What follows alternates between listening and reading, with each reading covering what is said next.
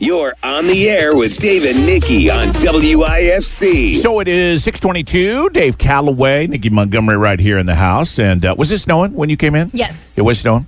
So we got a little bit of that going on this morning to deal with. And uh, Tom King here in studio. One of the big sports notes today about Tom Brady coming back after being uh, retired for five minutes.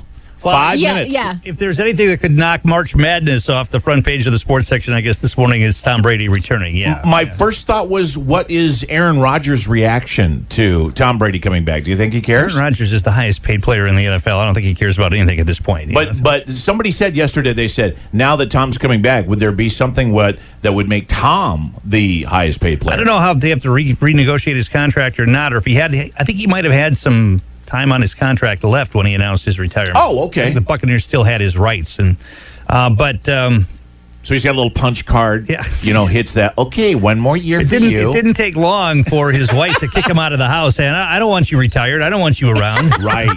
Right. You think that's what happened? Yeah, Yeah. I don't Sounds know. like I'm Isn't that done what- with you. Isn't that what happens usually in retirement, folks? folks who are listening who are retired, I think that's what usually happens. Uh, a couple of months go by and they say, "Can't you find a job? yes. Yeah. Exactly. Or a hobby. or a hobby?" Yeah, there you go. Well, we'll see how it goes because I, I just wondered for some of these other uh, high profile quarterbacks. Yeah. Aaron. And then the other one was, uh, I was thinking about was um, uh, Wilson now that he's been uh, taken out to uh, Denver. uh, uh, Denver, Colorado. So we'll see. The big quarterback story is Deshaun Watson in Houston. Uh, the grand jury in, in Texas did not uh, offer charges against him for all of those sexual assault complaints. So he is cleared of that. And now there's supposedly going to be big trades in the works for him. A lot of teams are interested in trading for him, even though he's kind of a kind of a Yeah. Mm-hmm. Right. All that. Um, whatever word you want to use. whatever word you want to use.